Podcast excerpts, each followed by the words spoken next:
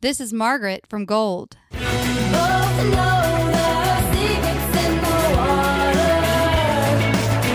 And you're listening to the New Wave Music Podcast.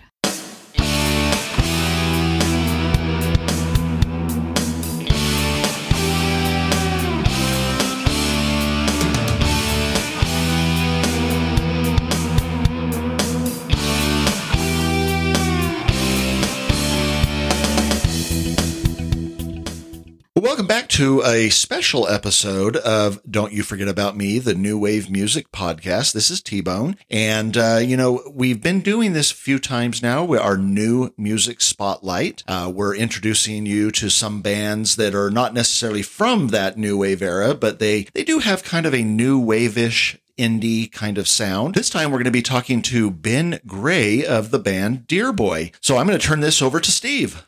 Today, I'm thrilled to be speaking with a band that I've been a huge fan of for the last few years. And those of you that have been following the podcast know I've been a big fan and playing them a lot. Dear Boy, they just released their new album, Forever Sometimes. Today, I'm joined by Ben Gray from Dear Boy. Ben, welcome and thanks for joining us on the podcast. Thank you so much for having me. It's a privilege.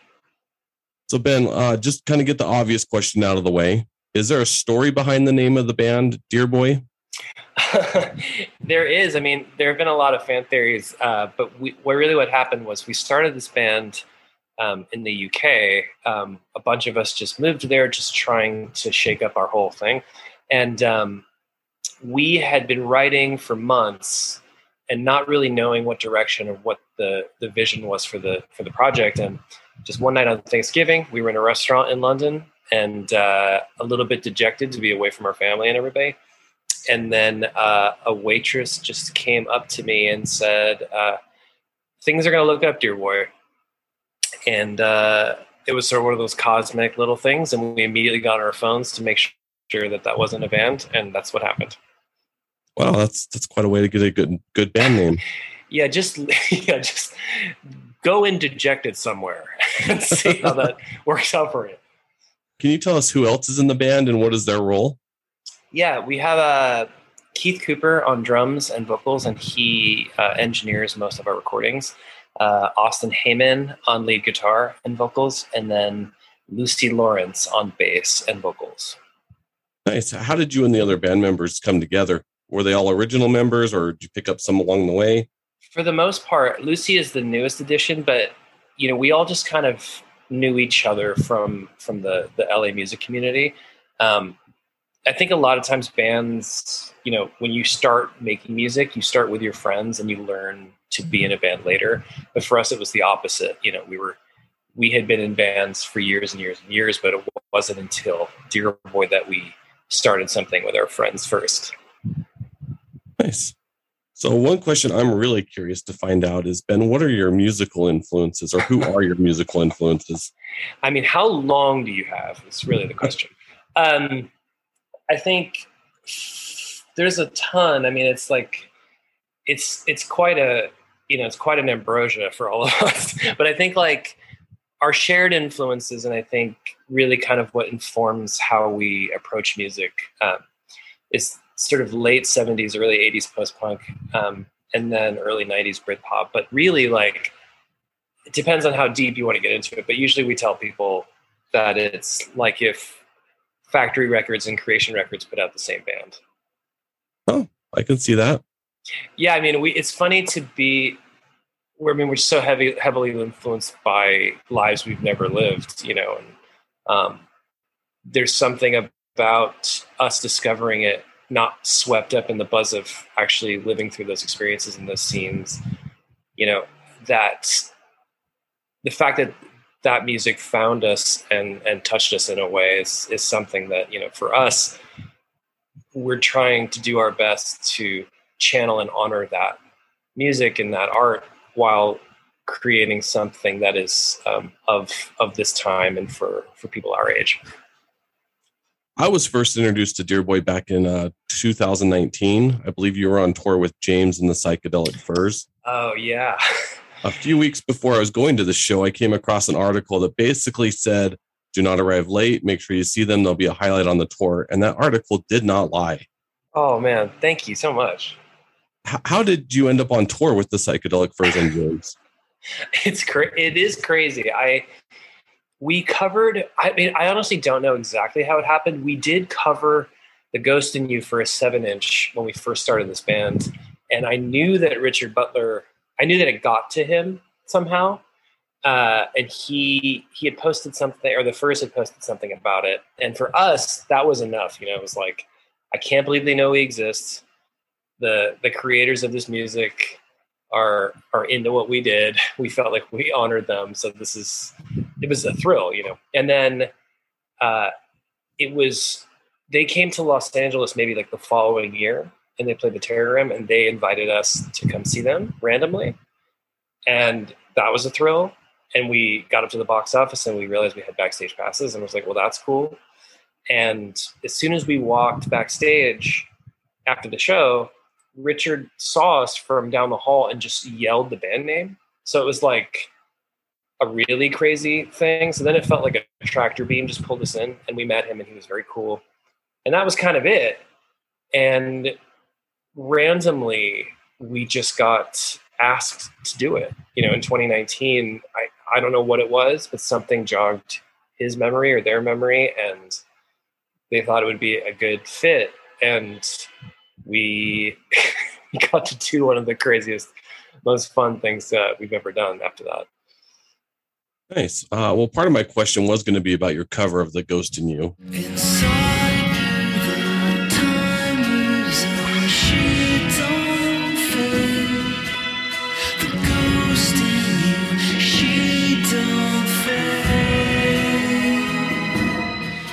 an already it's an already amazing Psychedelic Furs song you guys take it to a whole nother level.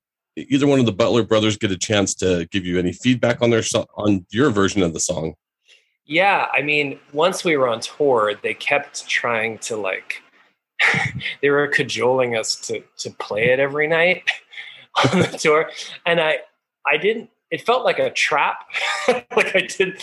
They, they're like, "Come on," and I we they loved it. I mean, Tim is more circumspect. You know, he's not he he's really cool, but he doesn't he doesn't like to pre-show especially get in and hang.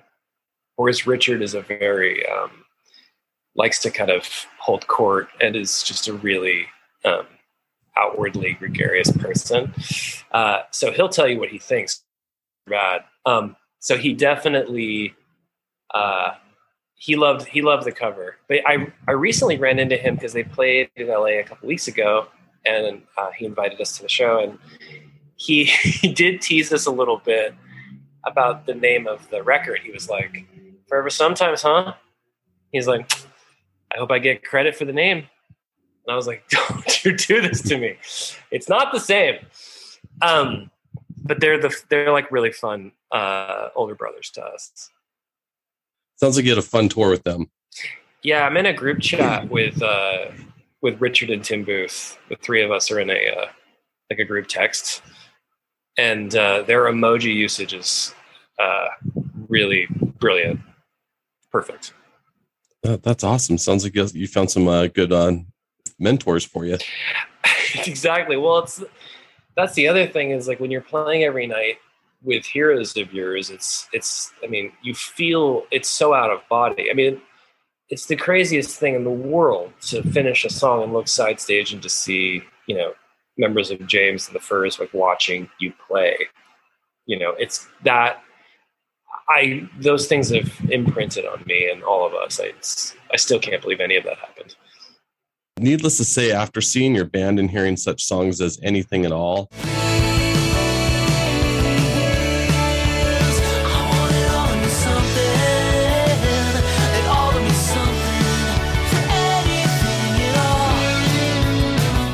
And semester.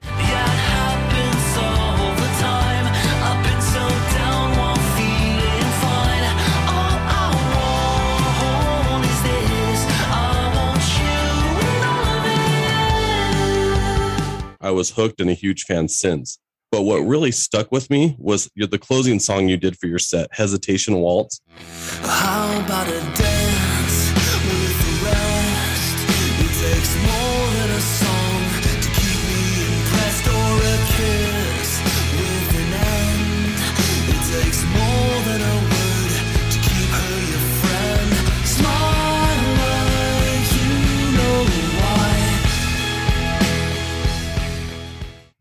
That's a song to close out a set. Thank you so much, man. Can you tell me maybe how that song came to be or kind of a little bit about that song? Sure. Um, I think this might be the first question about Hesitation Waltz I've ever received. So uh, let me uh, let me put on my suit. Um, so when I that's that that was a song that kind of existed in various forms since I was like a teenager. Um, originally, it had a whole different ending. Like I'd always tried, I'd always tried to make it work in whatever band I was in, and I was always there's so many different versions. There's so many different demos of it. It's just something that I started writing when I was like a teenager, and it didn't really fully form until I was in my 20s. And yeah, I, I brought it to the band. You know, I just I brought it into the room, and I was like, "There's this song from forever ago, but I feel like it." There's something in its DNA that feels like it, it it belongs here with this band, and it came together really, really quickly. You know, it's one of those things where you put you you put a living thing with four creative people and it just sort of takes over in a, in a direction that um, organically chooses itself so it was yeah it was really fast really organic and and uh, i don't think we could play a set without it now yeah and i hope you uh, keep that on your set like i said that's a great way to close out a set thank you so it's it's one of my favorite moments because i get to kind of really um, let go of everything. Like I feel like that's just like it's that's just a really it's a fun celebratory moment for all of us. So you currently have also three EPs uh, with Dear Boy. You have the self-titled Dear Boy, parts of the mm-hmm. Flower EP, and the Strawberry EP, which all feature amazing songs like Green Eyes. When there's no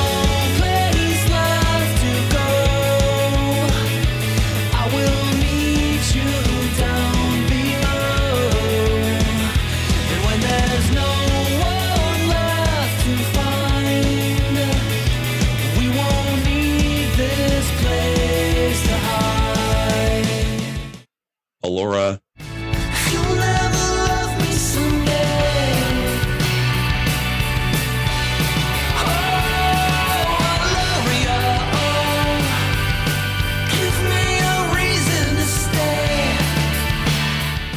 And Limelight.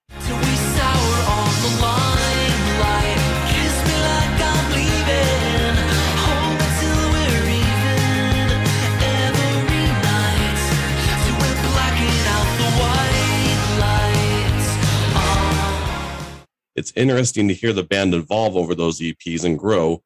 Did you find success early on with these EPs, or were they more of a labor of love? The success is such a tricky thing, you know, because it's sort of in the eye of the beholder. Like for us, we were, you know, we've been an independent band up until late last year, and we, so our version of success is is measured in ways of like who found it and how did they find it and what did they do once they found it you know like with our audience and connection is really paramount for us and you know if if people are fulfilled by the things that we make and we're fulfilled by the exchange of energy then that is success to us. We've never really cared about metrics and streaming and all of that. Like that just has never been part of our um, world or or what we really care about. Um, whether that's a good thing or a bad thing like for us it just doesn't it's it's uh, it's kind of stands in defiance of what we why we do this. Um, so we did have success in that you know whenever we headline especially in california it's it's pretty crazy you know like our our fans are are there's a familial feeling you know we feel very uh, connected and there's a very cathartic thing that happens when we play. So there's always been success in that we have never i mean we've played to empty rooms but we've not really and that's something we're really really grateful for. And we get to make the music the way we want to make it. So we've always felt um, very lucky and uh, we felt successful. We've been able to celebrate even like the smallest of wins. So like when there's something giant that happens, like playing the Greek or getting to play to 10,000 people in Mexico, you know, it's like those things to us um, are worth celebrating the same as you know getting a handwritten note at a show from somebody who you know a, a song of ours is connected to, or they feel connected to a song of ours. So um, yeah i feel like the EP, we feel success in the eps just because they've helped build us to what we are today.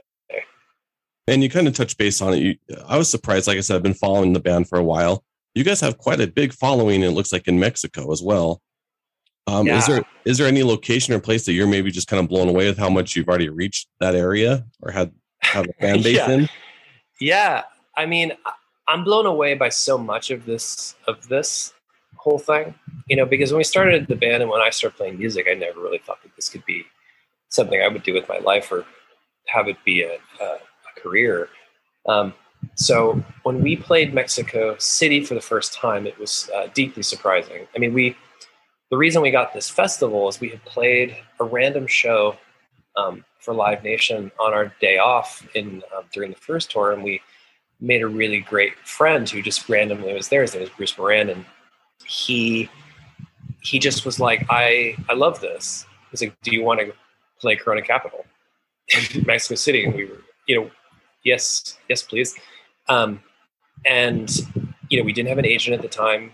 Uh, we didn't have a label and we were the only unsigned band on this giant festival. I mean, like the Strokes were playing, and Billie Eilish was playing, and uh, you know, Interpol and Bloc Party and Franz Ferdinand. It was just this massive festival, and I just remember the night before we went to go see the we went to the festival and the B52s played. Then we watched the Strokes. We watched the Strokes play to like a hundred thousand people, and we were playing the next day. And I just remember thinking like this is a band playing at the highest possible level to 100,000 people. Is like, who is going to come see us tomorrow? I could not fathom that anyone would come see a band they've never heard of who didn't have a record out in the territory. And we just got really nervous. So we didn't, we couldn't really sleep. And the next morning we sound checked in the tent that fits 10,000 people.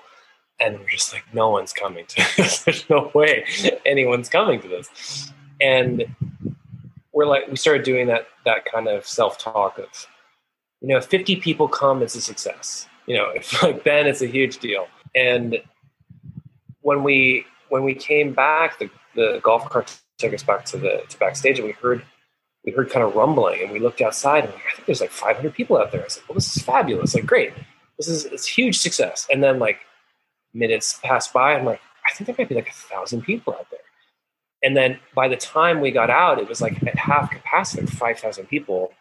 And then by the end, it was like completely full, and people knew every word to our songs. And it was this uh, intensely emotional thing for us because to to be in a new city in a new country with people who have never heard you or never seen you, and to have done it with just the four of us, really, you know, like no team, we had no crazy like thing happen. It was just the four of us and our friend, and we were our own crew, we're here and playing these songs we care about and love to strangers who are no longer strangers. It's very emotional. Um, so this is a long-winded answer, but I just wanted to say that you know it's it's not lost on us what a, what an amazing opportunity it is.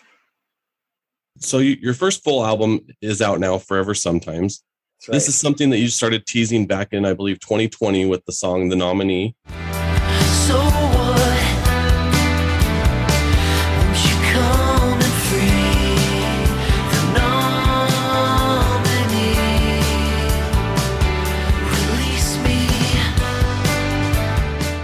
and last year with the songs On My Mind.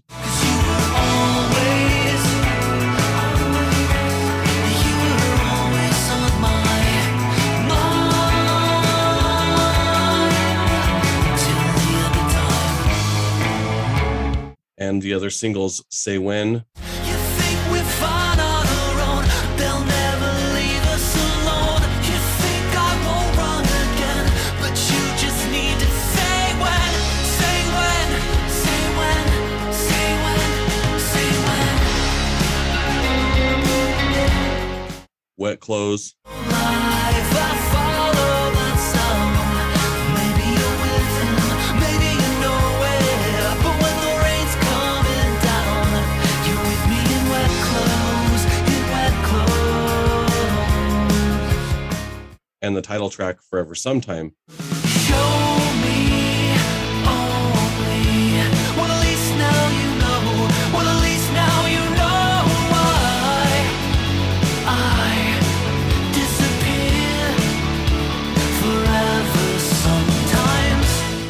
What can you tell us about the album? Firstly, I just say it's a surreal thing to talk about the album at all because we did we started recording it in February of 2020, or we had the nominee done, then we had we started breaking ground on the rest of the record, which we had been wanting to make since the first days of the band. Um, and then we ended up doing basic tracks for the first month, like in a proper studio, and then we spent March of 2020 until December of 2020 just working on it six days a week, 12 hours a day, just going crazy. And it felt like it would never come out because we were making it in such a small, private way. The idea that this album would ever reach anybody or come out is seemed made up. It just didn't seem like a like a real life thing. So the fact that we're talking about it is is deeply cool to me. Anyway, this is I mean, this is our proper handshake with our audience, even though we've been a band for a long time releasing singles and touring, like I feel like this is the thing that we've been wanting to make and chasing since the first time we ever plugged in together. Um, you know, there are songs on there that we started when the first few weeks as a band, and there were songs that we we finished or started and finished while recording it. Like it, it represents every kind of moment in this band's trajectory and like in our in our emotional journey. It's pieced together. So like it's our statement you know it's our it's our big swing project um, it's we put all of our time in it all of our money in it and it's it's the thing we we hope we if the band broke up tomorrow which it's not but this is the thing that we would want to be remembered by very cool is there any song in particular that you enjoyed writing and recording for the album i did i mean the whole thing is is sort of a it it's an emotional thing to record anything. Um, but I would say the way that there's a song on the record called Swan Dives that was a very gratifying thing to record.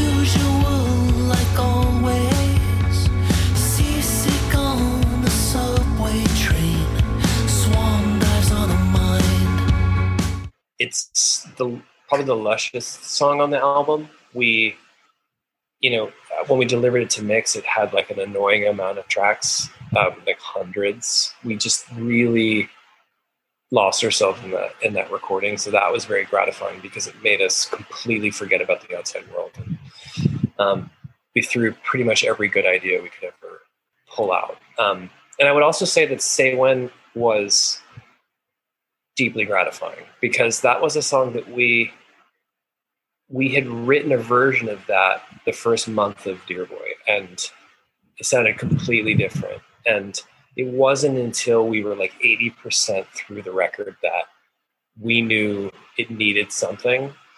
And I just remembered that we had this song that we just never finished.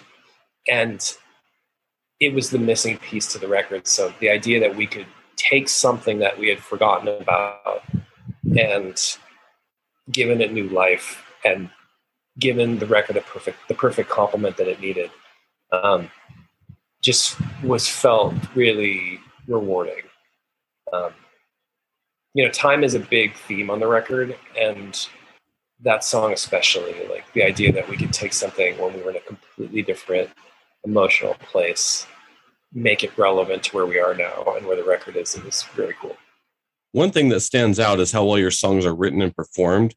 When you go, you can go from a slow tempo song such as "Something Good." Something good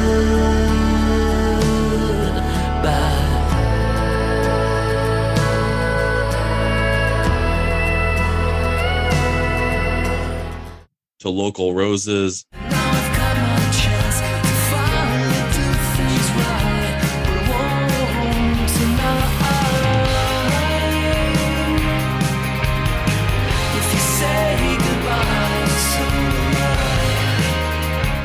To Love Interest. I'll go blue if I wait for you. Love interest. and they flow extremely well. Oh, thanks. What is you're welcome. What is the songwriting process like for you? songwriting process is is uh it's different every time which is kind of what makes it also appealing.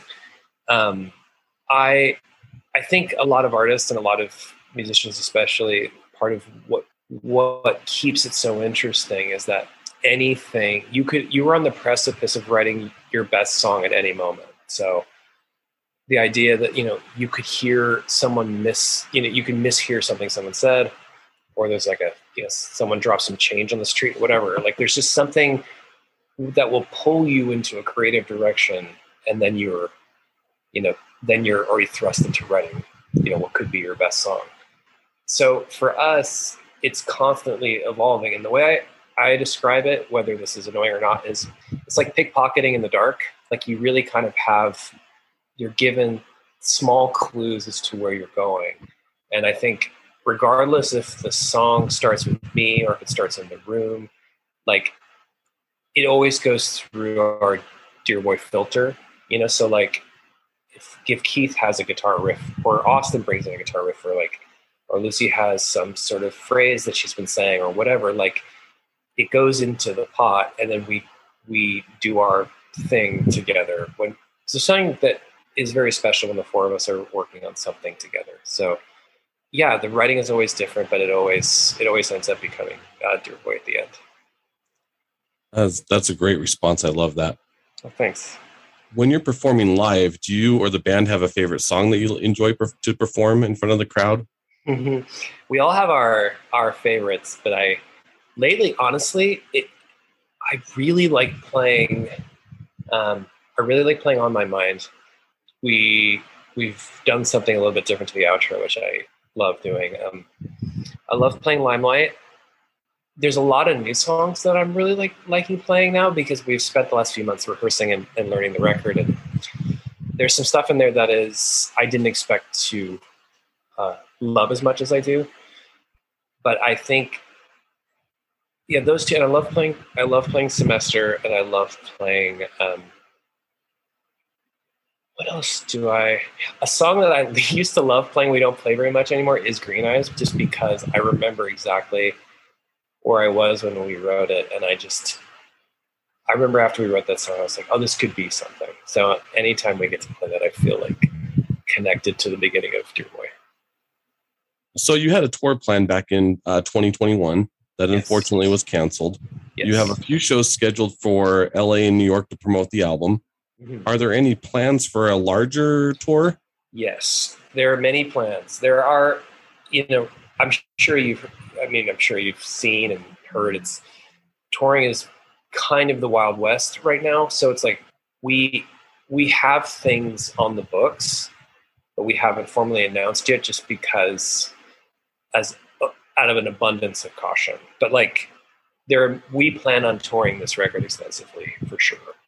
Um, but these two shows we wanted to just do something celebratory right off the bat um, but we plan to be on the road for quite a while We Really look forward to seeing Dear Boy live again. It's been way too long.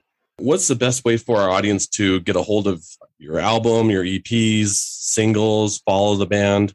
if you go to dearboyofficial.com you can buy our vinyl like we just got the records in and they're so gorgeous um, and we have bundles and stuff like that but otherwise instagram spotify um, everything slash Dear Boy official and that's how you can find us Ben, thanks again for joining us on the New Wave Music Podcast. I wish you and the band nothing but success with the new album. I hope you and our listeners en- enjoyed this interview as much as I did. thank you so much steve i really appreciate it All right. Well, that was a fantastic interview, Steve. I really think you uh, you showed that uh, they're a band that people uh, who listen to our podca- podcast are really going to enjoy. So uh, again, thanks for listening. And if you have any bands that are either legacy bands from the 80s or early 90s or new bands like Dear Boy that kind of have that new wave sound, be sure to let us know by emailing us at New Wave Music Podcast at yahoo.com.